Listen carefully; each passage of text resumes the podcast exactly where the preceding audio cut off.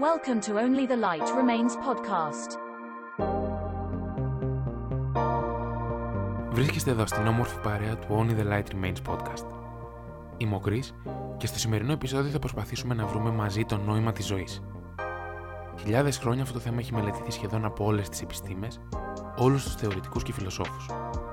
Εμείς από εδώ θα προσπαθήσουμε να το ανακαλύψουμε ή αν θέλετε να το εξερευνήσουμε. Μπορείς στο τέλος να μην βρούμε τίποτα.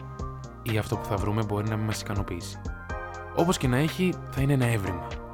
Και πάντα τα ευρήματα πρέπει να προστατεύονται. Καλώς ορίσατε λοιπόν στο επεισόδιο 21. Το νόημα της ζωής.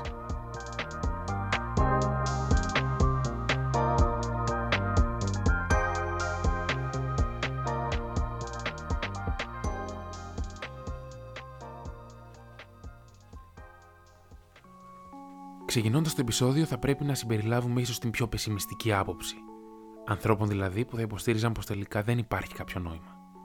Είναι μία άποψη και θα μπορούσαμε τελικά να πούμε πως είναι αποδεκτή. Ωστόσο, είναι και αυτό ένα νόημα, ότι δηλαδή μπορεί να μην υπάρχει κάποιος σκοπός.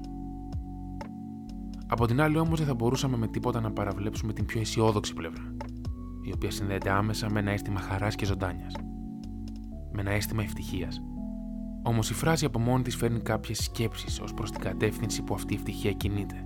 Δηλαδή, αναφερόμαστε στην απόκτηση υλικών αγαθών, αναφερόμαστε στην ποιότητα της ζωής μας ως προς τη σωματική ή την ψυχική υγεία; Είναι η απόκτηση γης και ακινήτων το νόημα της ζωής, ή μήπως η πληθώρα των ερωτικών συντρόφων στη ζωή μας; Ακόμη φαίνεται να υπάρχει ένας περιορισμός ως προς την γεωγραφική περιοχή στην οποία ζούμε, η οποία σίγουρα επηρεάζεται από την κοινωνικο-οικονομική μας κατάσταση. Α πούμε υποθετικά ότι το νόημα της ζωής είναι η καλυτέρευση της ζωής μας μέσω της σωματικής υγείας. Αυτό εκφράζεται από εμάς που ζούμε στο δυτικό κόσμο, έχοντας πρόσβαση στις υπηρεσίες υγείας. Τι θα απογίνει αν ένα άτομο ζει κάτω από τη φτώχεια, σε άθλιες συνθήκες, σε μια χώρα που δεν μπορεί να προσφέρει ούτε αγαθά για τις βασικές ανάγκες. Καταλαβαίνουμε αυτόματα ότι μάλλον θα ήταν άδικο να γενικεύσουμε τον όρο και να πούμε πως υπάρχει μόνο ένα νόημα στη ζωή. Μόνο ένας σκοπός. Σε ένα γενικότερο πλαίσιο, μπορούμε να πούμε πως υπάρχει μια τάση για ανάπτυξη στο ανθρώπινο είδος. Στην τεχνολογία, στην έρευνα για παράδειγμα. Όμως, ακόμη και αυτό δεν είναι ικανό να αποτελέσει νόημα ζωής, όταν οι συνθήκες ζωής για κάποιους ανθρώπους δεν τους επιτρέπουν να ονειρεύονται για το μέλλον. Αν πούμε πάλι υποθετικά πως ο σκοπός της ζωής μας είναι το κέρδος ή η απόκτηση αγαθών και χρημάτων, ας πούμε ότι όλα αυτά τα έχουμε στην κατοχή μας.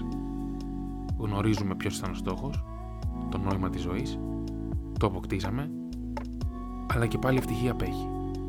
Τελικά, τι άραγε να ζητάμε στη ζωή μας; Ποιος είναι ο λόγος που προσπαθούμε και προς ποια κατεύθυνση προσπαθούμε; Ίσως πάλι να χρειαστεί να επαναπροσδιορίσουμε την έννοια του νοήματος ζωής. Φαίνεται ότι από μόνο του είναι προβληματικό. Δεν ισχύει για όλους, παίρνει διαφορετικές μορφές και δεν φέρνει πάντα την απαιτούμενη ευτυχία. Και επίσης μπορεί να αλλάζει και στον χρόνο, ακόμη και με τις εποχές. Σήμερα πιστεύουμε πως είναι αυτό, αύριο οι προτεραιότητές μας αλλάζουν. Αν τελικά αυτό το νόημα άλλαζε σε προτεραιότητες στη ζωή μας, πώς θα ακούγονταν. Αν τελικά η ζωή μας περιλαμβάνει στόχους και προτεραιότητες ανάλογα με τις υπάρχουσες συνθήκες τις οποίες ζούμε; Μήπως τελικά η αναζήτηση του νοήματος είναι σαν την αναζήτηση της χαμένης Ατλαντίδας; Οι μικροί στόχοι που θέτουμε σταδιακά μπορεί να οδηγήσουν στην εξέλιξή μας. Αν βέβαια είναι αυτό που ζητάμε. Ίσως αν δεν διαθέτουμε τίποτα από αυτά, από τα υλικά αγαθά, το νόημα να βρίσκεται στις απλές καθημερινές πράξεις αλτρουισμού και αγάπης.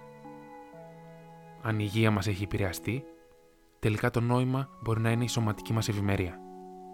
Μπορεί τελικά να χρειάζεται να μετατρέψουμε τον γενικό όρο σε πιο ειδικό. Δηλαδή να λέγαμε το νόημα της ζωής του κάθε ατόμου ξεχωριστά.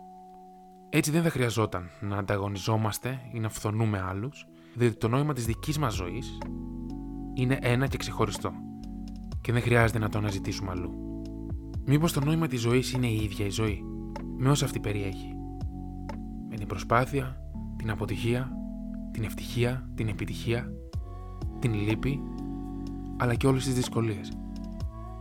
Μήπως τελικά το νόημα είναι η συνεχής δοκιμασία σε όλα τα επίπεδα; Η έβρεση του δικού μας νοήματος στη ζωή φαίνεται να είναι μια πεζοπορία σε ένα πυκνό δάσος πολύ αργά να γυρίσεις πίσω και πολύ σύντομα για να βγεις από αυτό. Γκρεμισμένα δέντρα που κόβουν την πορεία μας.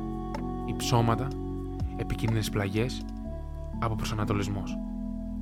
Αλλά και τοπία που δεν είχες την ευκαιρία να τα δεις πουθενά αλλού.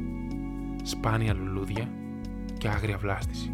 Και κάθε φορά που το ταξίδι μας τελειώνει, πάντα θα αναζητούμε τον επόμενο προορισμό μας. Αρκεί να εκτιμούμε την ομορφιά και να προσπερνούμε την άγρια βλάστηση που στέκεται εμπόδιο.